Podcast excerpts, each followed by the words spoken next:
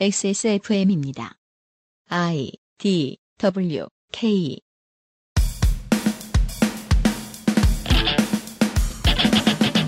삼일 만세운동 100주년 기념 이상평론에서는 대한제국 광무 태왕제의 죽음을 둘러싸고 벌어진 일들을 이를 기록한 윤치호의 일기를 통해 알아보고 있었습니다. 2019년 두 번째 금요일에 그것은 알기 싫답니다.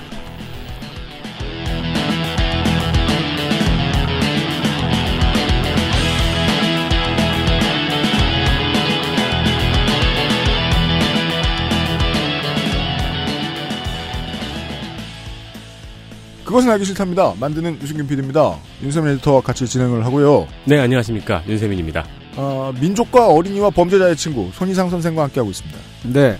오늘은 거기에 선비들의 친구, 전 세계 선비들과 민족주의자들의 친구로서 네. 나, 왔습니다 손이상입니다. 선 비들을 남들보다 10배 더 좋아하는 열선비 손희상 선생과 잠시 후에 함께하도록 하겠습니다.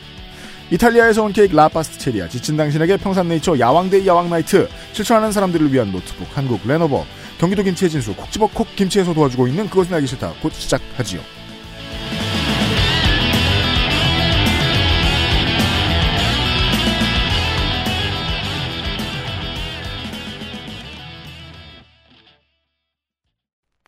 Maestro pasticcere. La pasticceria. 출근 전에 빤도로 챙겨 먹고 나가니까 맛있고 속도 든든하니까 너무 좋던데. 그치? 천연 재료로 만들어진 빵이라 부대 끼는 것도 없고 참 좋더라고. 이렇게 식탁 위에 계속 놔둬도 되는 거야? 어, 그렇게 보관하는 거야. 이탈리아 전통 방식인 천연 발효로 만들어서 상온에둬야 더 맛있어. 방부제 들어간 거 아니야? 방부제는커녕 그은한 이스트도 안 쓴다고. 이탈리아에서도 파티에서나 올린다는 고급 음식을 매일 아침 먹을 수 있는 건 우리 동네에서 우리밖에 없을걸? 아무나 만들 수 있는 빵 같진 않아. 당신의 식탁은 매일같이 특별한 날. 이탈리아에서 온 케이크 La Pasticceria. 펴서 접어서 눕혀서 뒤집어서 태블릿처럼 때로는 메모장처럼 세상에 없던 노트북 Lenovo ThinkPad X1 Yoga 시리즈 실천하는 당신을 위한 노트북입니다. Lenovo for those who do.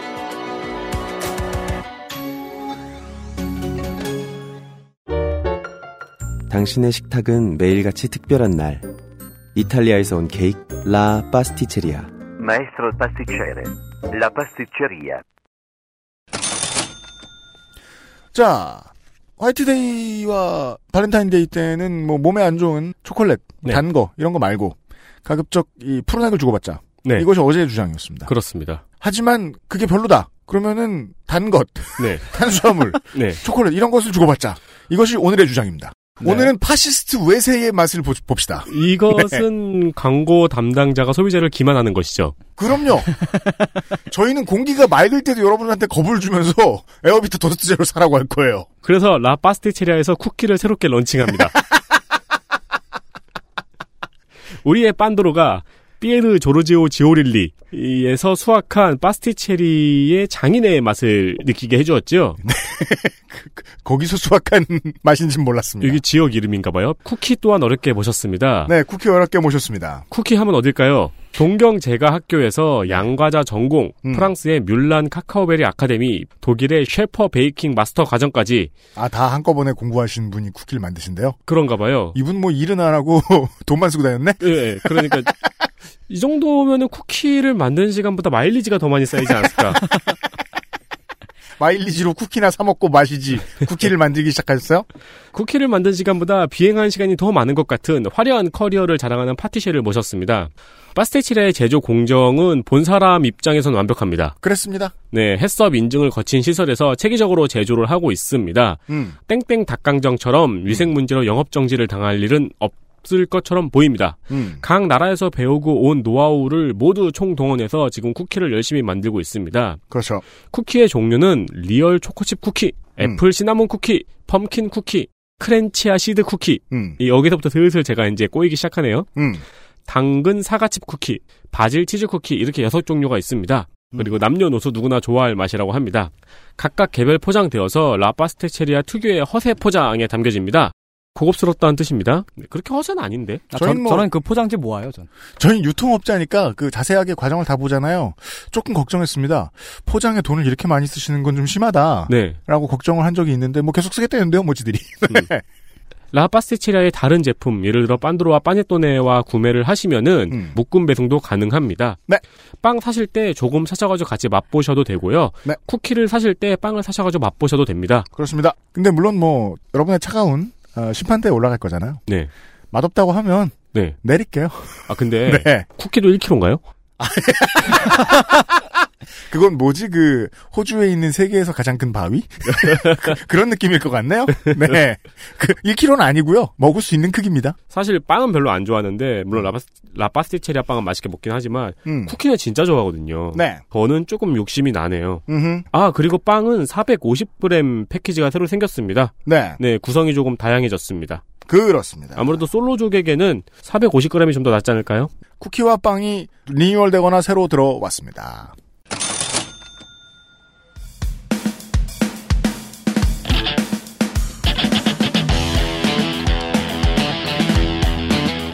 여러 가지 문제로의 다양한 접근. 이상 평론.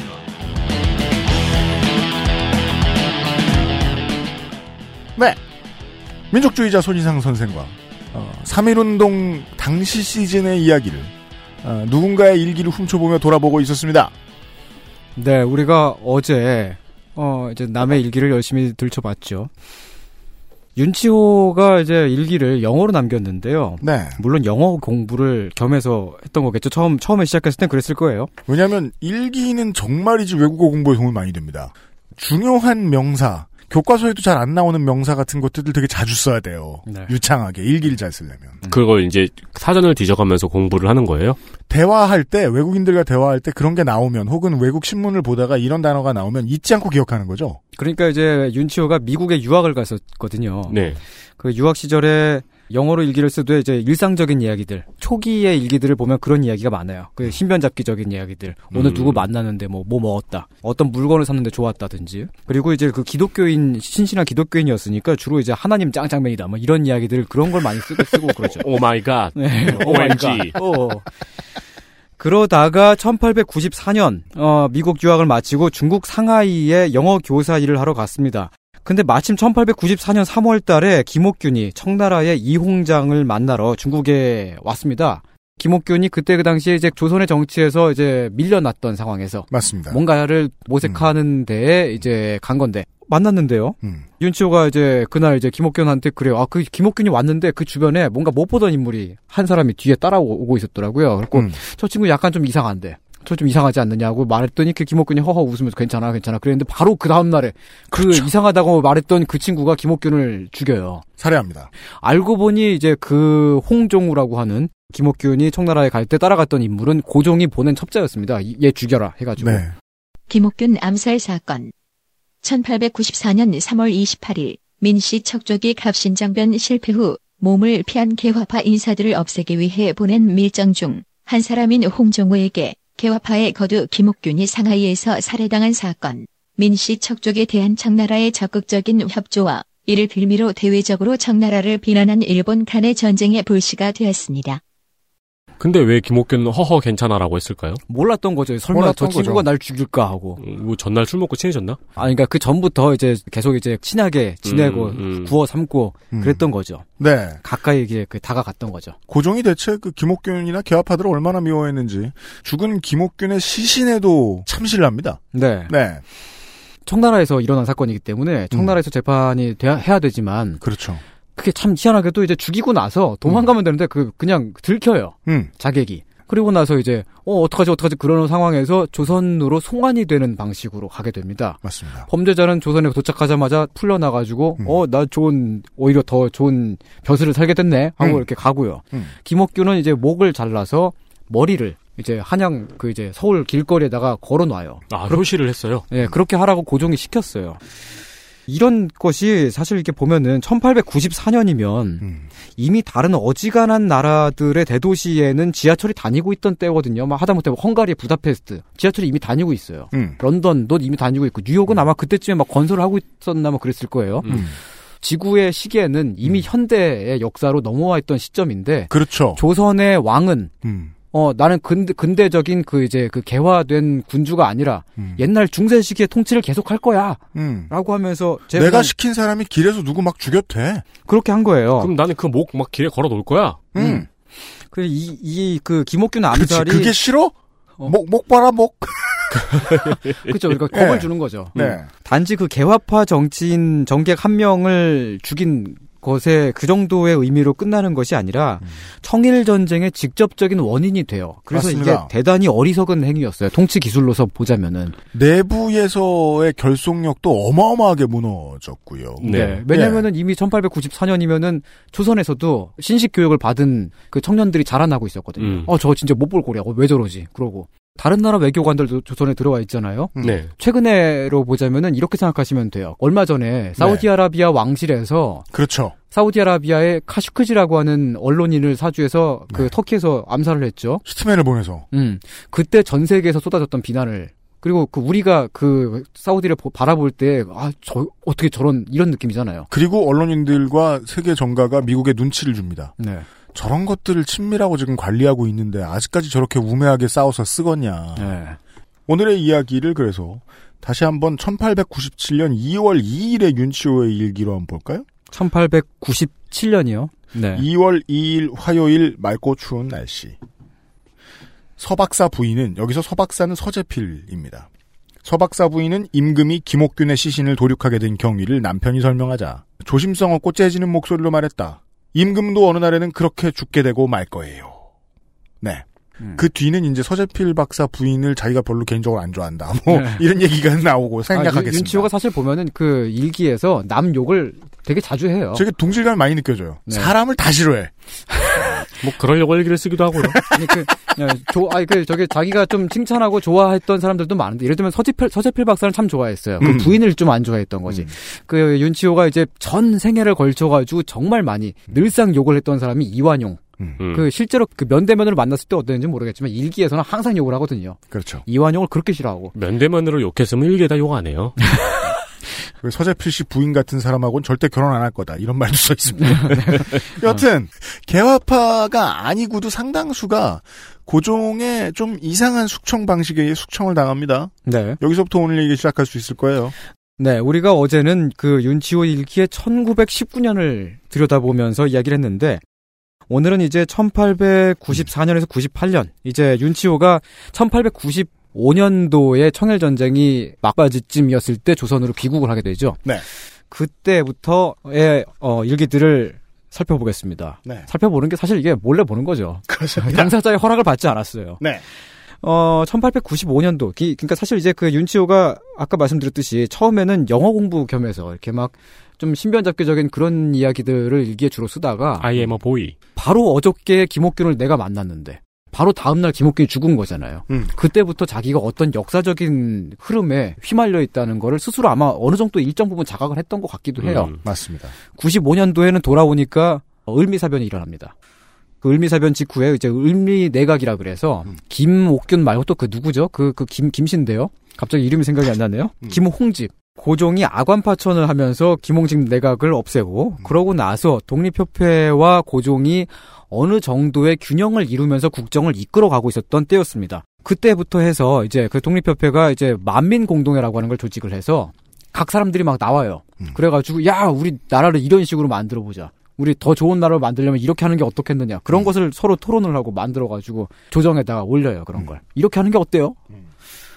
그렇게 해서 처음으로 조선에서 헌법을 제정을 하려던 시도를 할 때였습니다. 1898년입니다.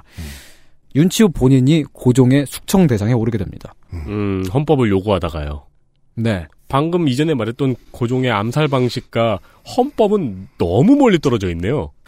윤치호 아버지는 또 고종의 이제 말하자면 측근이잖아요. 네. 그렇기 때문에 이제 어느 정도 아 저게 저 고종을 어떻게든 이제 잘 이렇게 음. 가르치고 설득하고 해가지고 음. 그래서 이제 계몽 군주로 만들 수 있을지도 모른다는 희망을 갖고 있었을지도 모르겠어요. 그런데 고종의 생각은 너네 아니죠. 아버지만 아니었으면 너도 뭐가지야 이놈아. 어, 너 야, 진작 죽었을 거야 이거 이거죠. 네.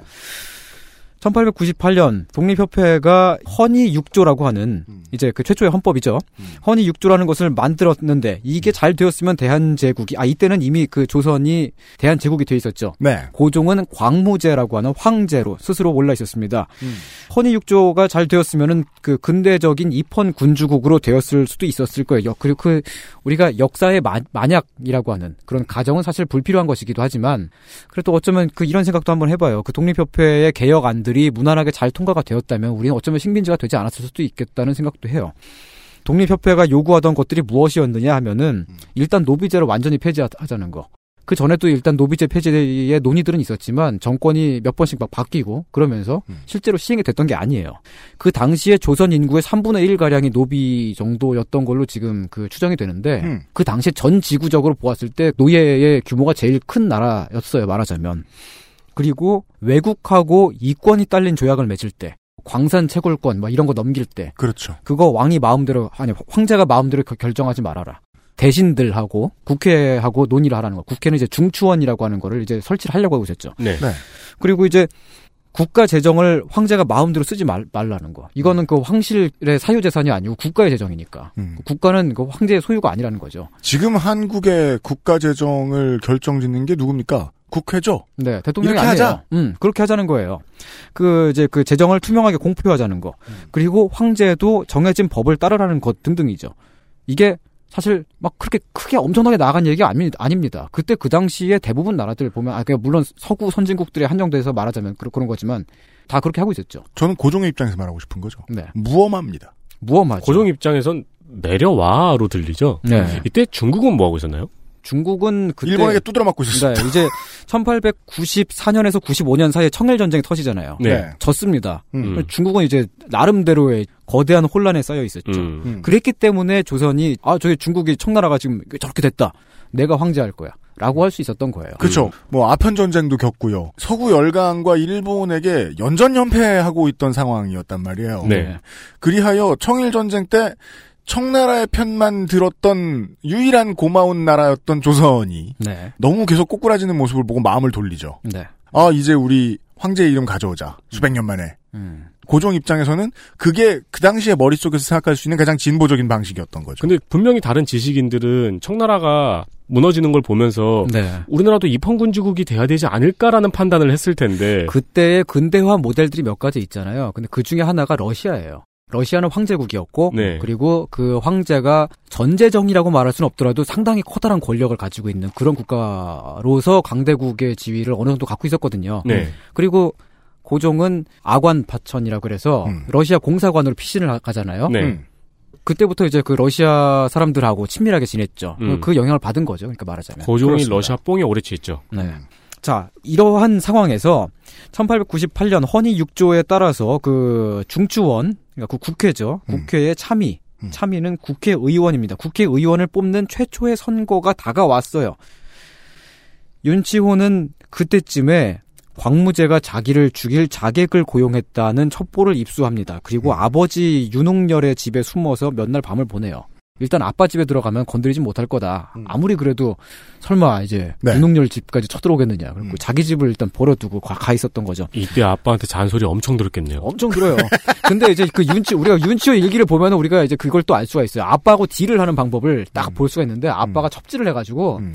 윤치호가 이제 자기 기독교이니까 아빠한테 막 뭐라 그래요. 그래가지고 아 그래가지고 이제 거기서부터 해가지고 아빠한테 이제 용돈도 받아내고 막 음. 그런 걸 합니다. 오. 그러면 야너 개합하래가지고 너 뭐가지? 그러면 아빠 첩질 이래가지고 그거죠. 그 아빠가 지면 똥돈. 그럼 용돈 나쁘네요. 네. 어, 근데 이제 황제가 자, 그 자신을 은밀히 만나고 싶어 한다더라, 라고 하는 이제 그 이제 환관이 음. 윤홍열 집에 찾아와가지고 윤치호한테 황제께서 지금 급히 부르십니다. 네. 근데 급히 부르시는데 은밀히 보자, 보자십니다. 음. 어, 그럼 어떡해요. 좀 음. 쫄리지만 그래도 가긴 가야죠. 어, 명인데 음. 아니 황명인데 이제 입궐합니다. 밤중에 쓱 가가지고 이제 그 정식 경로를 통해서 들어간 게 아니에요. 네. 그러니까 그 사서에 나와 있지 않아요. 윤치호 일기에만 있습니다. 음. 광무제가 윤치호한테 이제 이런 질문들을 합니다. 요즘에 어디서 잠을 자니 대체? 음. 너뭐 하고 다니는 거야? 그 보니까 어디 있는지 모르겠더라.를 물어보고 그 다음에 그 저기 독립협회 지금 너네가 쓰고 있는 그 독립협회 건물이 독일인의 소, 유이냐뭐 아니면 저기 조선인의 소유이냐를 음. 물어봐요. 음. 독일인의 소유면 못 들어가잖아요.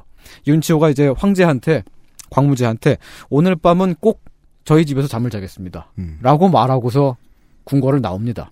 사실 끝이 좋을 수는 없습니다. 이러면. 네, 네. 이미 뭐 뻔하잖아요 지금. 음. 너 대놓고 나 오늘 밤에 너 칠 거야라고 황제가 얘기죠. 아, 근데 음. 그칠 건데 그러니까 얌전히 기다리고 있어라고 한 음. 건데 어쩔 수 없잖아요 황명인데. 어 바로 이튿날 새- 새벽에 경찰이 윤치호를 체포하려고 그 집에 들이닥쳐요. 와이프가 나가가지고 시간을 끕니다. 음. 아니 잠깐만 지금 우리 저희 서방님 그 아니 저희 윤치호가 지금 어디 있는지 모르겠어. 네. 그러고 있는 사이에 윤치호는 이제 아펜젤러의 집으로 피신을 가요. 배제학당 교장님 엄청나게. 패닉이 빠졌, 빠졌을 거예요. 막 그냥 네. 길거리를 막 가면서도 이제 사람들이 다 자기를 쳐다보는 것 같아 하고 막 그런 음. 식의 이제 그런 그 공포에 질려가지고 음. 근데도 일기를 써요. 급하게. 어 이제 그 일기를 이제 쓰는데 아 이런 놈이 우리 황제다. 음. 뭐 이런 식의. 거기 이제 아펜젤러의 집에 피신해가지고 자기를 제외한 어 나머지 모든 독립협회 간부들이 체포가 됐다는 소식을 듣습니다. 독립협회를 그러니까 분쇄를 한 거죠 음. 황제가. 음. 그렇게 안 하면은 지금 이제 그 허니육주 그대로 들어가고 국회의원 선거해가지고 네. 그렇게 한다는데. 내가 지금 독립이 싫다는 게 아니라 예. 쟤네들은 독립을 이유로 나를 무너뜨리고 싶어하는 놈들이잖아. 무엄하다. 무엄하다. 하지만 다음 날부터 궁궐 앞에 만 명이 넘는 사람들이 몰려듭니다. 만민 공동회에 이제 그 왔었던 그런 사람들이 진짜 만 명이네요. 궁궐 앞에서 독립협회 그 이제 그 구속된 그 독립협회 간부들의 석방을 요구하는 시위가 막 이어집니다. 이제 외, 외교관들도 외국 외교관들도 아 지금 이게 심상치가 않다. 이런 식으로 나라가 가면은 우리 뭐 너네 나라하고 뭐 대화는커녕 뭐 아무 뭐 사업을 못 하겠어. 라고 이제 압력을 넣죠. 당시 영사관이나 이 외교관들이 조선 정부에 했던 이야기들이라고 해서 확인해 보면 네. 조선이 침략당하기 전에 징후들이 되게 잘 보입니다. 이런 조건들을 막 걸어요. 네. 아니 이런 게 현대화가 안 돼 있고 네. 이런 건 법으로 해야지. 네.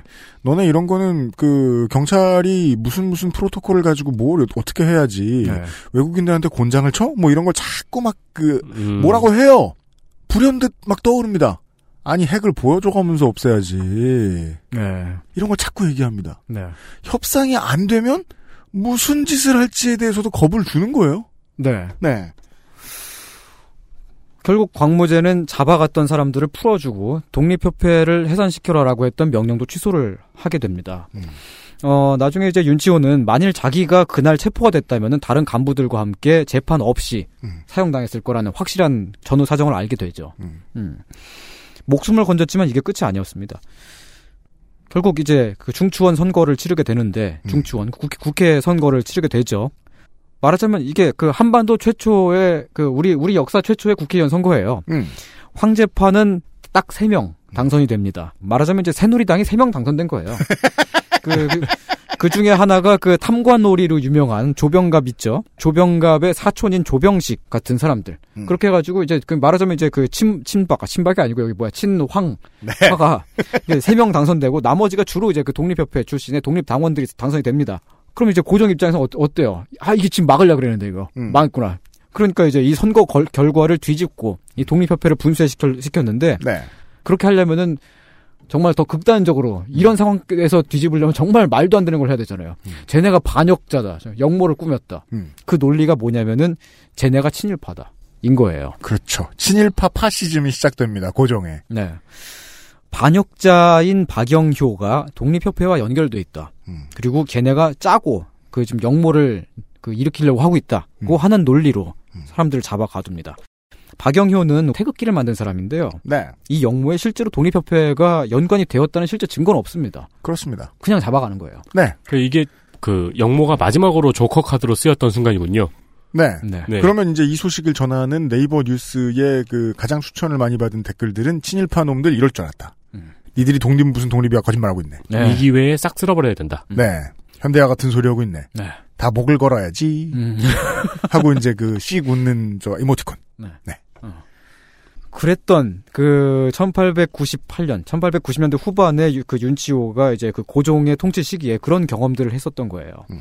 나중에 시간이 더 지나서 이제 일제 강점기에 제가 어제 어제 그런 말씀을 드렸었죠. 윤치호가 이제 3일 그 운동을 만세 운동을 하고 있던 그 당시에 1919년 3월 7일자 일기에 어 광무태 황제는 누군가를 감옥으로 보내고 싶으면 친일파라고 하는 한 단어만 사용하면 되었다라고 하는 그 이야기가 방금까지 말씀드렸던 것입니다. 이제 우리는 1919년의 윤치호 일기로 다시 돌아오겠습니다. 예. 우리가 이 일기를 보면서 그 몇 가지 알 수 있는 사실들이 있죠. 음. 하나는 이미 1919년 때에는 1월 말 그리고 2월 초부터 주로 학생들 사이에서 이미 그 시위를 독립을 요구하는 만세 시위죠. 만세 시위를 요구하는 분위기들이 막 있었다는 것을 윤치호 일기를 통해 알 수 있습니다. 고종의 승하를 계기로 고종의 죽음이 고종의 승하가 3일 운동을 촉발시켰다는 거예요. 고종이 죽었을 때 수많은 사람들이 몇 날 며칠 동안 통곡하며 슬퍼했다는 것. 사실 꽤 특이한 일이죠. 그 오늘날 우리가 고종하면 떠오르는 이미지들이 있잖아요. 고종하면 뭐 어떤 이미지가 떠오르시나요? 잘생겼다? 아니요. 잘생겼다. 네. 아닌가요? 무력한 왕이란 이미지죠. 그죠. 어. 유약했다. 음, 유약했다. 휘둘렸다. 음. 근데 사실 근데 보면 그 단순하게 유약하고 휘둘렸다 정도가 아니고 시대 상황에 맞지 않는 네. 그, 그 세계적인 정세를 읽지 못하고 음. 그런 어 뭐 그런 그런 왕이었죠. 음. 그 당시 사람들은 그래서 아마 고종하면 그런 떠오르는 그 어떤 부정적인 뉘앙스의 이미지들이 지금 우리가 떠올리는 것보다 심하면 더 심했지 덜하진 않았을 것 같아요. 왜냐하면 직접 그 시대를 겪었으니까요. 지금도 그때도 음. 대중이 싫어하는 리더의 가장 중요한 요소 중에 하나가 탄압적이라고도 할 수 있는 강한 리더십의 네. 부재입니다. 음, 네. 그리고 그것이 없었다면 나중에 좀 더 많이 슬퍼합니다. 음. 고종도 마찬가지죠. 강력한 왕권을 휘둘렀느냐 막 파시즘을 동원해가지고 그런 것도 아니에요. 가장 옆에 있었던 측근들마저 누구는 청, 누구는 러, 누구는 일본 음. 자기 편이라고 부를 수 있는 자기 편은 없었던 왕이란 말이에요. 네. 그렇죠. 원래 태생부터가 고종은 정통성이 명백했던 왕은 아니잖아요. 중세의 절대 왕정 시절을 생각해 보면 그 절대 왕정 때를 화려하게 수놓은 왕들이 있습니다. 음. 엄청난 그러니까 식민 사업의 기반을 마련했다거나 네. 문화 사업을 꽃피웠다거나 이러한 왕들 그 시절에 났다면 고종도 다른 일을 뭔가 했을지도 모르겠다. 다른 평가를 받은 왕이었을지도 모르겠다라고 생각할 수 있죠. 네. 근데 이제 고종의 통치 시기도 일제 시대와 맞먹을 만큼 참담했던 안 좋았다. 어, 그런 시기가 있었습니다. 음. 고종은 사람을 재판 없이 죽였어요. 음, 일제 시대는 사람을 재판을 하고 죽여요. 음, 뭐그 정도 차이. 음. 근데 이제 사람들이 이제 거리에 나와서 슬퍼하고 애도했다는 거죠. 이게 상당히 특이한 일입니다. 이게 그 윤치호의 표현에 따르면은 고종의 죽음이 조선의 자결권이 끝내 소멸되었음을 나타내는 상징적인 사건이기 때문이다라는 거예요. 심지어 고종에 의해서 살해 위협도 당해본 적이 있는 윤치호가 그런 말을 했어요. 음. 네. 자기가 심지어는 그 장례 행렬을 내서 눈물까지 흘리기도 해요. 음. 아, 되게 막 그 안타까운 그런 감정을 드러내기도 해요. 그러니까 이제 뭐 윤치호의 입장에선 그런 마음도 있었겠죠. 대책을 만들어 놓고 내려오던가, 음. 그러니까 고종이 사라진 빈자리를 대체할 만한 어떤 정치 세력이 생겨 있던가. 네. 근데 그것도 아니고 고종이 그 자리에서 고집스럽게 있다가 다 망한 거죠, 그냥. 고종만 없어졌으니까 진짜 말 그대로 당황한 거죠. 네. 일본이 한강 철교도 지어주고 공장도 지어주고 탄광도 지어주고 법도 마련해주고 교육도 해주고 노비도 없어졌어.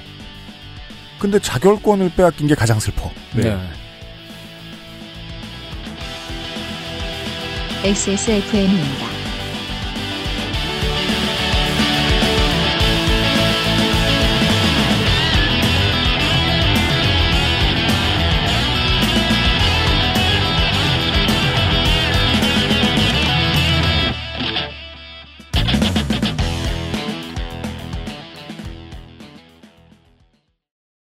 건강기능식품 광 여왕 좀 빨리 나오신 여왕 나이트. 체내 흡수율을 높인 농축 홍삼 여왕 평산네이처의 건강기능식품 광고입니다. 콕 집어 콕. 깔끔한 맛의 경기도 김치를 만들기 어려울 땐 콕 집어 콕. 오차 없이 지켜지는 절임 과정. 양념 배합, 저온 발효, 숙성 정부가 보증한 전통 식품 인증 업체예요. 그러니까 김치가 생각날 땐 콕 집어 콕!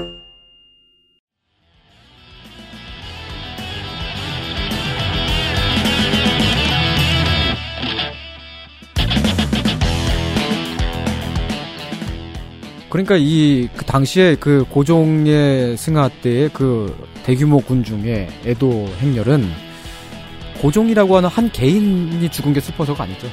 그죠. 조선이라고 하는 나라의 어, 통수권자였던 통치자였던 왕의 죽음이기 때문에 그랬던 것입니다. 하나의 상징의 죽음이었던 거- 거죠. 네. 올해 3.1운동 100주년을 맞아서 지난 3월 1일 하루 며칠 전입니다. 지, 네. 지난주죠. 음. 광화문 광장에서 기념 행사가 열렸습니다. 음. 이 행사가 시작되기 며칠 전부터 궁궐에 흰, 하얀색 천을 두르고 음. 그 고종의 장례를 재현하겠다. 음. 뭐 그런 뉴스 보도가 나, 나가서 네. 뒷말이 좀 있었어요. 그, 저, 손희상 선생 같지 않은 비민족주의자들이.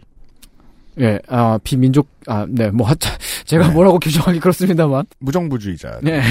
우리에게 이래라 저래라 하는. 네. 형, 혁명가들. 예, 예, 아, 맞아요. 음. 아주 아주 급진적이고 무서운 사람, 사람들입니다. 우리에게 이래라 저래라 합니다. 네. 정부를 없애자면서. 네. 어, 근데 그, 그분들이 하는 말씀들이 되게 아무 얘기나 한- 하는 게 아니거든요. 그 뜻이 다 있어요. 이 3.1운동은 민중이 이끈 역사적인 사, 사건인데 왜 망국의 군주를 기리는 거를 거기 100주년 사업에 넣느냐. 음. 네. 이게 하나고요. 또 다른 하나는 이미 지금 우리가 살고 있는 이 대한민국은 공화국이잖아요. 민주공화국이잖아요. 왜그 왕의 장례를 소환하느냐. 예, 여기다가 갖고 오느냐. 말도 안 되는 거죠. 그런 이야기죠. 사실 고종에 대한 평가는 지금 그런 정도 이야기만으로도 충분하지가 않아요. 그 제 생각에서 보면은 고종은 단지 무능한 정도를 넘어 최악이었는데 박정희, 전두환, 이명박의 대통령의 나쁜 점들 다 모아도 고종만큼 될까 말까 해요. 그래서 이제 3.1운동 그 당시에 덜어는 3.1운동 그 자체에 공감하지 못하는 모습을 보이기도 합니다. 특히 3.1운동 그 만세 시위의 초창기 때 모습 때는 말이죠. 윤치호가 그랬던 것처럼 당시 미국에 가 있던 서재필 박사가 그랬고 이승만도 그랬습니다. 그런 생각을 할 법도 할 것 같아요. 네. 그러니까 그거 해서 뭐 하려고 죽기나 하지. 네. 잡혀가기나 하지. 네. 그 물론 이 사람들이 다 나중에 각자 역할을 하긴 함- 했습니다. 윤치호는 어 말년에 됐을 때 정말 이렇게 약간 그렇게 돼가지고 너무 이제 저쪽으로 너무 가버리시지만 서재필 박사는 역시 이제 미국 내에서 어 이제 조선 독립의 여론을 만들려고 애썼고 음. 이승만은 대통령을 참칭했죠. 아니 그 저기 대한민국 임시정부에서 대통령이라는 승인이 나서 대통령을 한 게 아니에요. 그렇죠. 처음에는 자기가 그냥 그 스스로 스티커를 자기 스웨터에 예, 붙여요. 그렇게 네. 해가지고 대통령. 그러면 그거를 그 어, 상해에 있는 임시정부가, 아, 저기 미국에 이승만이 저러고 있는데 저 어떻게 뭐 말릴 수도 없고, 아, 그냥 하라 그래. 그렇죠. 해가지고 대통령이 된 건데, 네. 어쨌든, 이, 이 사람들이 처음에는 이 만세 시위로 독립을 이룬다는 생각이 대단히 비현실적이라고 들겠습니다. 그리고 그 당시 상황을 보면 서구 열강 다른 나라들도 다 식민지를 갖고 있잖아요. 네. 오히려 일본보다 더 많이 갖고 있었죠. 근데 그, 그 조선에서 좀 이렇게 시위가 좀 일어났다. 그거 그 조선 사람들이 그 열망한다. 그거를 근거로 해가지고 서구 열강들이 참석하는 파리 강화 회의에 가서 독립을 청원하겠다. 도- 조선의 독립을 청원, 청원하겠다. 이게 현실적으로 말이, 말이야 되느냐? 3.1운동을 바라보던 이 엘리트들의 의견은 사자성어로 안 될 거야. 였습니다. 음, 네. 네. 네. 근데 이 지식인들의 공통점이 뭐냐면 말이죠. 구한 말에 조선을 조금이라도 진보시키려고 노력을 했다가 그러니까 다 독립협회 출신들이잖아요. 큰 좌절을 경험했다는 거죠. 안 됐어요. 네. 고종은 일단 그 자기 권력을 유지하려고 윤치호를 죽이려고 그랬어요. 서재필은 아예 일가 친족이 다 죽어요, 고종한테. 음. 다 죽습니다. 그리고 자기 혼자만 살아남아서 미국에 가가지고 미국 국적을 따고 돌아와요. 그래서 독립협회에서 활동할 수 있었던 거예요. 미국이니까 못 건드리잖아요. 음. 하지만 다시 추방을 당하죠. 그리고 이승만 같은 경우는 이승만은 이제 반역 누명을 씌워가지고 고문을 합니다. 고문을 하고 깜빵에 보내요. 그 이승만이 깜빵에 있었을 때 그때 저기 그 한글학자 나중에 한글학자로 이름을 날리게 되는 주시경 선생이 그 감옥에 찾아가가지고 권총을 줘요. 네. 그때는 조선이 정말 이 그 어떤 체계가 없었나 봐요. 감옥에 가가지고 저기 수감된 사람한테 권총을 줄 수가 있어요. 감옥에 권총을 어떻게 갖고 들어갔느냐부터 해서 모든 게 미스테리네요. 네, 그죠. 근데 그러니까 이제 이 박사 음. 이마트에서 아, 사왔네. 그때. 그때는 박사가 아니었고 네. 그때는 이승만이 한 21살, 2살 막 그때쯤이에요. 아, 이 학사. 오다가 주웠네. 이러면서 줬다. 음. 네. 그래서 이제 이승만이 그 총을 들고서 탈옥을 또 실제로 하게 되는데 얼마 안 가서 붙잡히거든요. 네. 이게 죄가 가- 더 붙어가지고 음. 그 정말 감, 가- 감옥 생활을 정말 오래 하게 됩니다. 총체적으로 개판이네요. 네, 그러니까 이승만 같은 사람들도 얼마나 이게 그 고종에 대한 그 이게 그 크겠어요. 그 그쵸. 원망이. 트라우마. 조선 정부. 네. 정권에 대한 트라우마. 네. 무슨 나쁜 일을 하려 그러다가 그렇게 그런 일을 겪은 게 아니거든요. 예를 들어 독립협회에 같이 있던 엘리트들이 있어요. 조금 성정이 가볍고 더 화를 잘 내요. 그러는 사람이면은 야 내 주변에 저런 리더들도 저런 일을 당하는데 조선은 망했어. 이러고서 7.18로 돌아요. 그런 아 정말 그렇게 돌아버린 사람들도 있었죠. 많았습니다. 어, 그, 그- 근데도 이제 이 사람들은 꿋꿋이 있긴 있었지만, 그래도, 그럼에도 불구하고 3.1절, 그, 아니, 3일, 그땐 절이 아니죠. 3.1 운동, 만세 시위를 하고 있던 그 당시에는, 그 고종의 죽음에 통곡을 하면서, 조선 사람들이. 그러면서 시작됐다는 운동이기 때문에 그 운동을 믿을 수가 없었어요. 그 당시 진보적인 지식인들이. 한국에서 혁명을, 혁, 혁명이 일어나는데, 박정희 죽음에 통곡하면서 무슨 아니면 뭐 박근혜가 잡혀갔다고 거의 태극기 부대들이 나와가지고 네. 그거를 어떻게 개화적인 더 더 이렇게 개몽된 운동이라고 생각하겠어요. 진짜 정말 직설적으로 말하자면은 그그 3일 만세 운동에 그 촉발됐던 처음에 나왔던 그 이제 수염을 이만큼 기르고 하얀 옷을 입고 그 상복을 입고 울고 그- 있는 사람들, 음, 백성들. 그, 네, 그 노인들은 어떻게 보자면 좀 어, 나쁘게 말하자면 나쁘게 말하 좀 이렇게 말하자면 박정희 대통령이 죽었을 때도 박정희 대통령 살아있을 때 그렇게 미워하다가 네. 죽고 나니까 그렇게 통곡하던 사람도 있었잖아요. 엄청들 통곡들 했잖아요. 네, 비슷했을 수도 있어요. 3.1운동 100주년의 광화문 광장 기념 행사를 보고 뭐라고 하는 지식인들은 이 상황을 이렇게 해석하고 있다는 겁니다. 네. 어, 그 얘기예요. 음. 어, 제가 지금 그러니까 3.1 운동이 그 그거밖에 안 됐어라고 말하는 게 하는 게 아닙니다. 음. 고종이 나쁜 사람이었고 어, 혹은 나, 나쁜 왕이었고 망국의 군주였으니까 이제 그 대한민국의 3.1 운동 100주년 기념 사업에서 고종을 빼야 되느냐라고 하는 데서 보면은 어, 저는 그렇게만 보긴 좀 그래, 좀 다른 의견이 좀 있습니다. 주제가 나오는 시간이에요. 민중이 주체가 되어서 일어난 운동이라고 하더라도 어떻게 스스로 주체가 되었겠느냐는 말이죠. 구심점 내지 상징으로서의 고종 대한제국 을 통과해서 그랬던 거죠. 거란 말입니다. 고종을 빼면은 민중이 주체로 나선 3일이라고 하는 것은 일어나기도 어려웠고 어쩌면 상상하기도 어려웠을지도 몰라요. 100년 전 사람들이 외친 대한독립 만세 대한이라고 하는 거는 우리가 그 대한민국 지금 대한민국이니까 그 대한민국일 거라고 생각하는데 사실은 대한제국이죠. 일본 그렇습니다. 일본으로부터의 음. 독립을 하지만 민중은 원래 다수의 의지로서 다수, 다수의 희망을 배반하기 때문에 역사를 움직이는 힘이 있- 있는 것입니다. 3.1 운동이 실제로 그렇게 처음에 시작되었다고 하더라도 어디로 튈지 모르죠. 3.1 운동의 이념이 유교적인 근왕주의에 머무르지는 않았다는 거예요. 오히려 그것을 금방 넘어서 버렸죠. 사람들이 그만큼 모이니까요. 그만한 힘이 생겼으니까요. 왕이 좋아서 왕을 지키고 싶은데 못 지켜서 아쉬워서 운 거냐. 네. 그러면 지금 이걸 이 3.1운동 100주년 기념 행사를 비판하는 사람들하고 생각이 맞아떨어지죠. 왜? 대중이 우매했거든. 하지만 지금의 이야기를 들어보니까요. 그 당시에 와서 대한문 앞에서 통곡했던 대중은 내가 왕 밑에 백성이라서 모여서 울었는지는 모르겠지만 실제 그림을 다시 해석해 보니까 네. 공화국이 안 된 제국이었음에도 불구하고 공화국의 유권자들 마냥 네. 왕이라는 아이템을 울기 위해 채용했어요. 네, 맞아요. 도구로 사용된 거예요. 우상을 도구로 사용했습니다. 네. 보통 민주주의가 가장 쓸모있게 움직일 때는 그때입니다. 네. 대표자를 내가 채용하고 있다는 이해관계가 분명할 때. 네. 아, 이렇게 처음에는 아, 저 고종이 죽은 거가 너무 원통하고 일본 놈들 저렇게 하는 거 너무 원통하고 서러워 가지고 나왔지만 나와 놓고 보니까 어, 왕이 굳이 필요한가? 우리가 이만큼이나 힘이 있는데. 이래서 정치가 생물이라고 하는 겁니다. 네. 어, 우리 그러면 공화국을 꿈꿀 수도 있잖아. 그걸 할 수도 있잖아. 감정이 시스템을 만들어내거든요, 이렇게. 네. 예.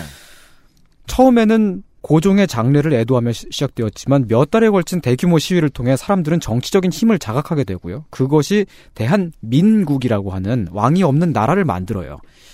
그렇게 되는 계기가 됩니다. 하지만 이렇게 민중을 움직이도록 강제했던 힘, 그 당시에 그것이 1919년에는 토템으로 귀환을 한 죽은 왕이었던 거죠. 그렇습니다. 살아있을 때보다 더 강력한 명령을 내리는 그 죽은 왕을 통해서 이 민중은 주체로 거듭날 날 수가 있었습니다. 그렇게 모일 수가 있었다는 거예요. 더 강력한 명령 뭐냐? 너희들 백성들은 사실 진짜로 억울한 사람들이야. 라고 죽은 고종이 그렇게 말을 했어요.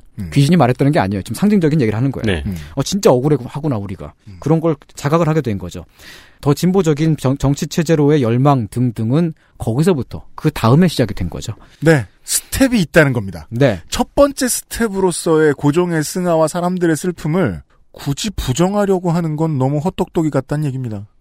어, 뭐 제가 그렇게까지 말씀드리긴 좀 아, 그렇지만. 왜냐면 제가 두 시간 동안 갑자기 제가 민족주의자로 돌변해버려가지고. 아, 그래요? 아나키스트였다. 그냥 네. 제가 하는 얘기예요. 그러니까 고종의 죽음을 이제 고종이라는 인물에 집중해서 보는 것이 아니고 네. 그 당시에 있었던 하나의 사건으로는 주목을 해야 된다는 거죠. 네, 네, 3.1 운동과 연, 연계된 연, 네. 음, 예. 네.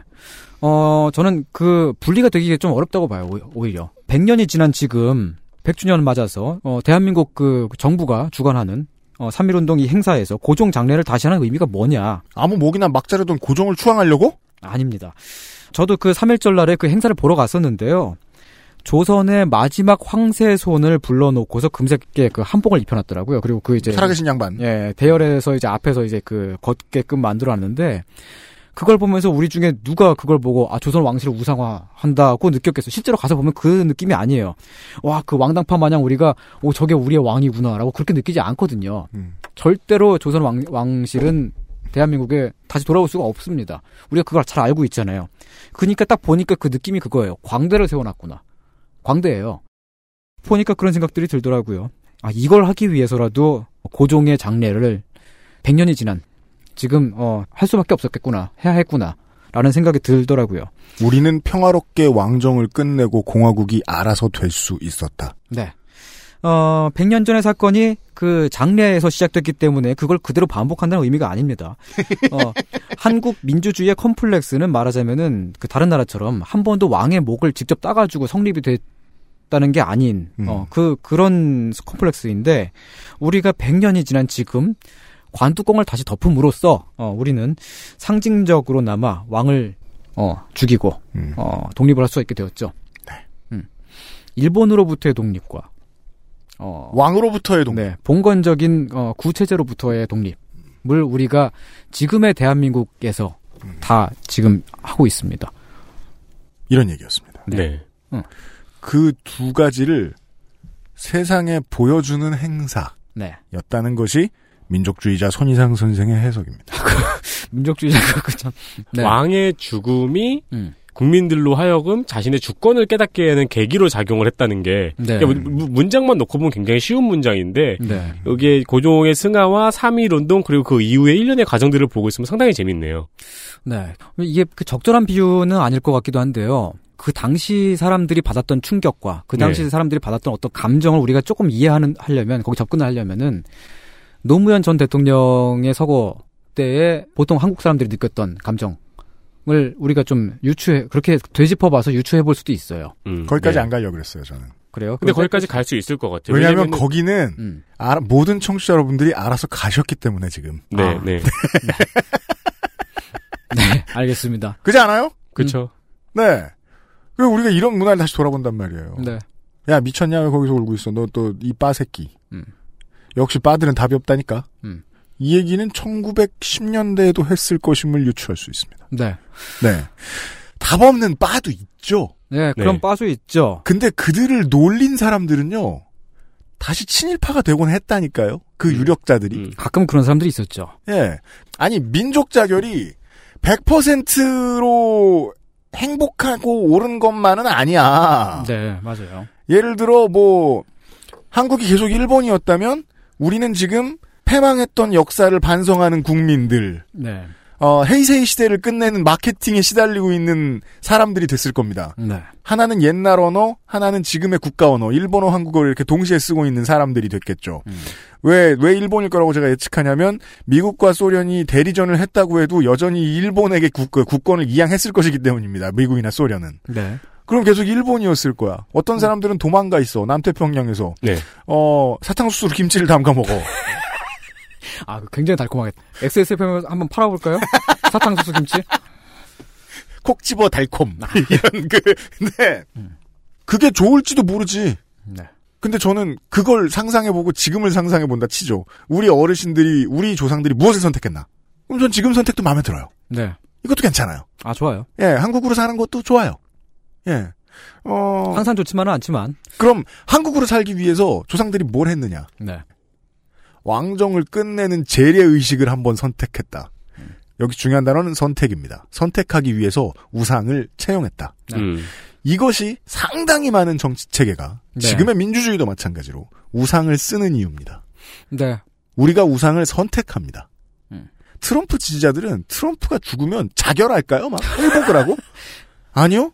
거기에 맞는 프로파간다에 동원할 꼭두각시 혹은 행동대장으로서 트럼프를 고용한 겁니다. 네. 고용해나 보니까 이뻐 마음에 들어. 네. 그러면 Make America Great Again 모자를 쓸 수도 있는 거죠. 음, 음. 예. 우상을 채용하는 것은 공화국 국민의 되게 가장 강력한 권리다. 예, 이런 생각이 듭니다. 우매하다고 바라보는 자, 정치를 잘 모르는 것은 아닌가 하는 생각은 든다는 거예요. 그런 대화가 있었겠네요. 이렇게 막 이렇게 울고 통곡하고 있으면 옆에서 네. 지금 우셨죠? 눈물 흘리셨죠? 음. 고종을 좋아하셨네요? 전근대적 사고방식을 가지고 계시죠? 라고 하니까 그 울고 있는 사람들이 내가 고종이 좋아서 우냐? 네. 아, 그럼 솔직히 그렇게 얘기하죠? 짜증나요. 아, 가꺼져.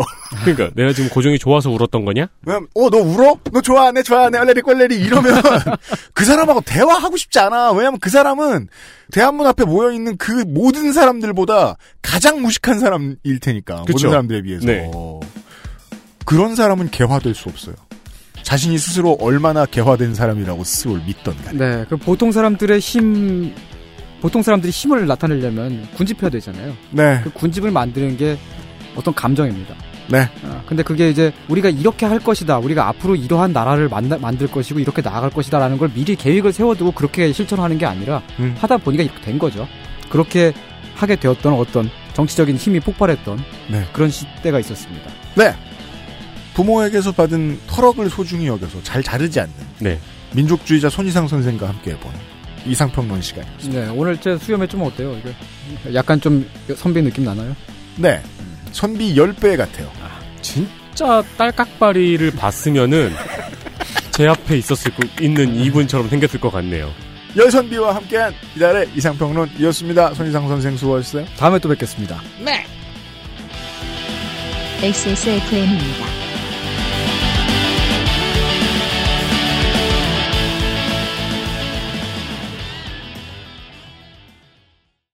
콕 집어 콕. 식구가 많아도 나 혼자 살아도 김치는 콕 집어 콕. 시원한 백김치, 감칠맛의 갓김치, 아삭한 총각김치.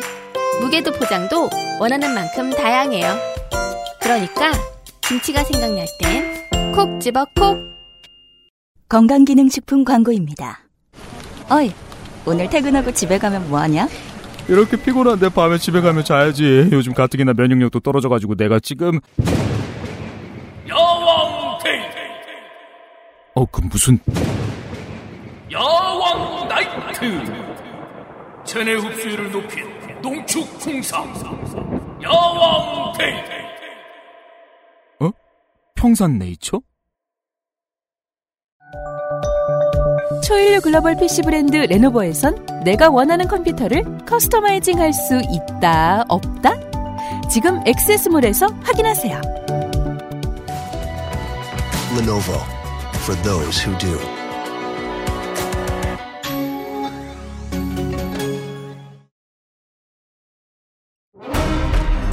아스트랄 뉴스 기록실 뉴스 아카이브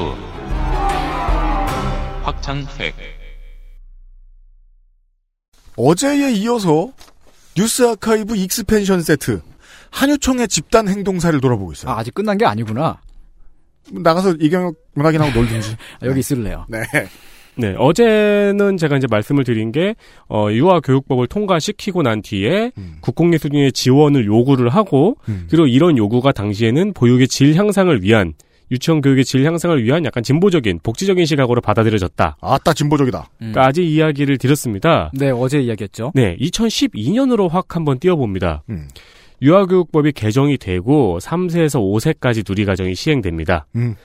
소득 수준과 지역에 상관없이 인건비와 교육비가 사립 유치원에도 지원이 되기 시작합니다. 네. 어디까지? 도심에 있는 사립 유치원까지. 음, 전국으로 확대됩니다. 네, 교육비와 교사 처우 개선비가 지원이 됩니다. 음. 당연히 국고 지원금 내역을 공개해야 된다는 요구가 일어납니다. 그렇죠. 네. 규모가 커지니까요. 그렇죠. 이때 막을 수 있던 기회가 있, 네. 었습니다 그리고 당연히 이제 모든 사립 유치원에 지원금 들어가니까 이거 회계 감사해야지. 음. 네. 유치원 회계 감사를 학교 법인 수준으로 강화한 사학기관 재무회계 규칙 개정안이었습니다. 한유총은 여기에 반대하는 시위 및 집단 행동을 하고 이 뜻을 관철시킵니다. 승리합니다. 와, 이게, 이게 되네. 이게 됐어요. 와, 진짜. 이게 그, 그만큼 힘이 있었구나, 단체가. 근데 네. 이게 법인이면 당연히 재정 내역을 다 볼 수 있거든요, 국가가, 정부가. 음, 그러니까 보조를 해주는 거 아니에요. 네. 그렇죠. 와, 이게 진짜 말도 안 되는 일을 했네요. 그러게 말입니다. 유치원은 법인이 아닌 곳도 많거든요. 어. 대성공이었습니다. 예. 네.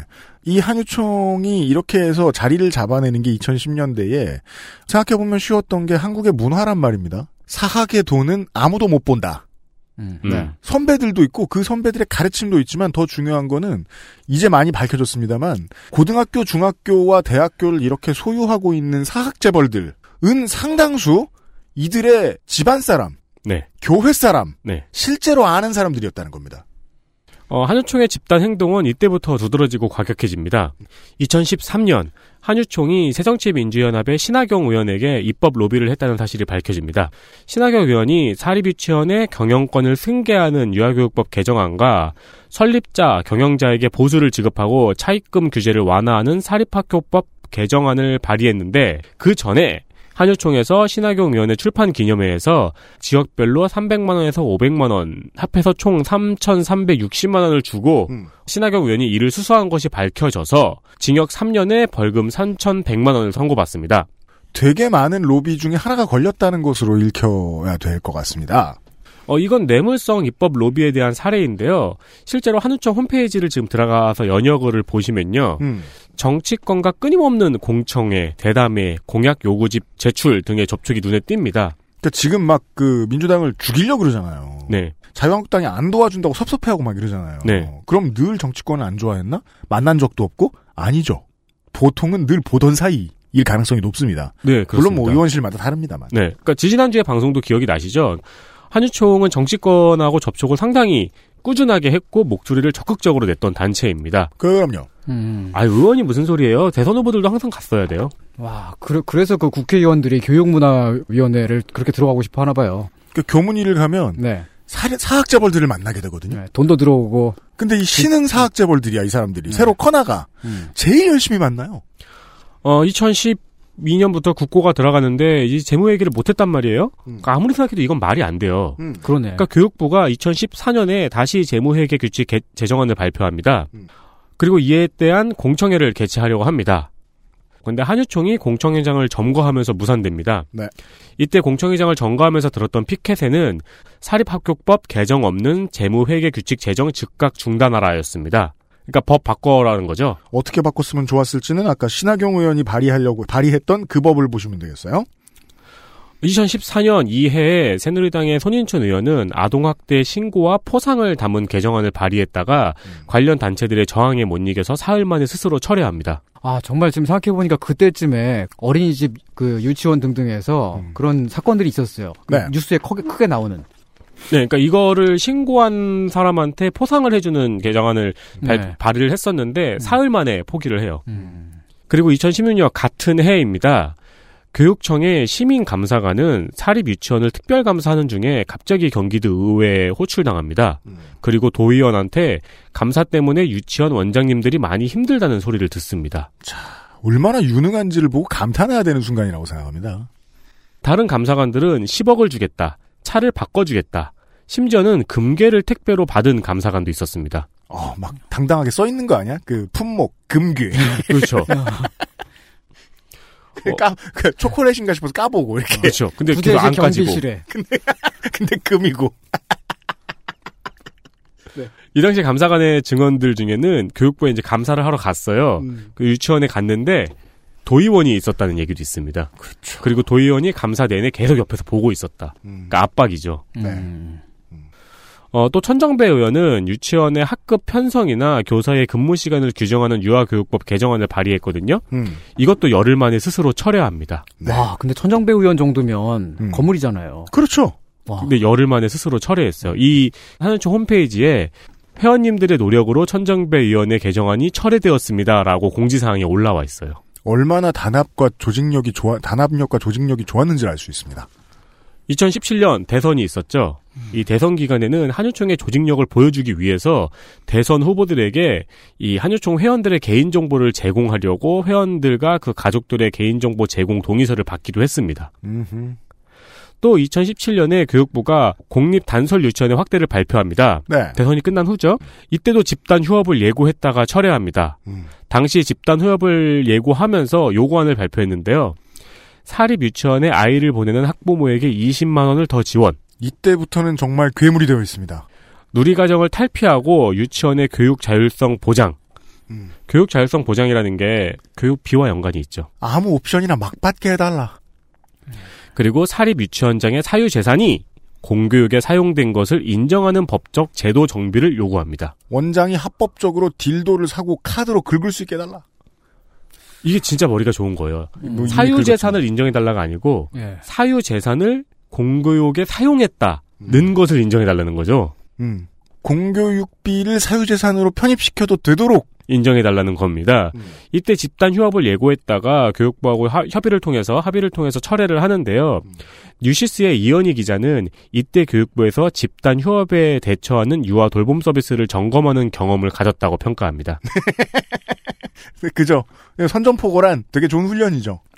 2017년, 2018년 유아교육 발전 5개년 기본계획 세미나, 국공립 유치원 확대 세미나, 사립 유치원 재무회계 규칙 재정 공청회, 그리고 박용진 의원실의 유치원 비리근절 정책 토론회가 모두 한유총의 행사장 점거로 무산됩니다. 그래서 제가 그 얘기를 참 놓쳤구나 하고 아쉬웠던 게 박용진 의원 주 저 주재한 이 토론회만 들어온 게 아니란 말이에요, 이 사람들이. 네. 그리고 생각보다 국회에 많은 토론회들이 이해 관련 단체의 그 점거로 무산되는 경우가 많거든요. 네. 근데 한유총이 되게 가장 자주 하는 수준이었던 것 같아요.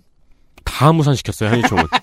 그만큼 사람을 동원할 수 있었다는 게 그만큼 돈을 쓸 수 있었다는 거잖아요. 그럼요. 근데 그 돈이 내가 낸 거잖아. 네. 어, 개빡치네. 그게 이제 그렇죠. 음. 어떻게 이렇게 조직력이 좋았냐? 음. 어, 국고로 한유총 회비를 내면 된다. 네. 음.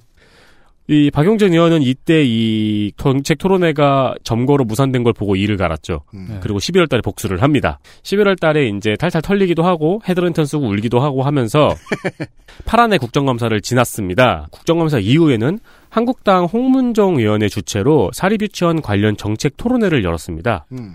여기서는 본인의 재산인 건물을 교육시설로 내놓았으니까 건물 임대료에 준하는 시설 사용료를 회계에 계상하고 이걸 국가가 지원해줘야 된다는 주장을 합니다. 국가가 월세를 대신 내주라. 내 건물에 내가 사업을 하고 있는 월세를 국가가 지원해달라. 그죠? 이런 황당한 주장까지 나왔다는 건 무슨 얘기냐면 그 전에 다른 황당한 주장들을 내놓았을 때 연전 연승한 경험이 쌓여 있는 아주 자신감 넘치는 로비 단체란 뜻이죠. 네. 네.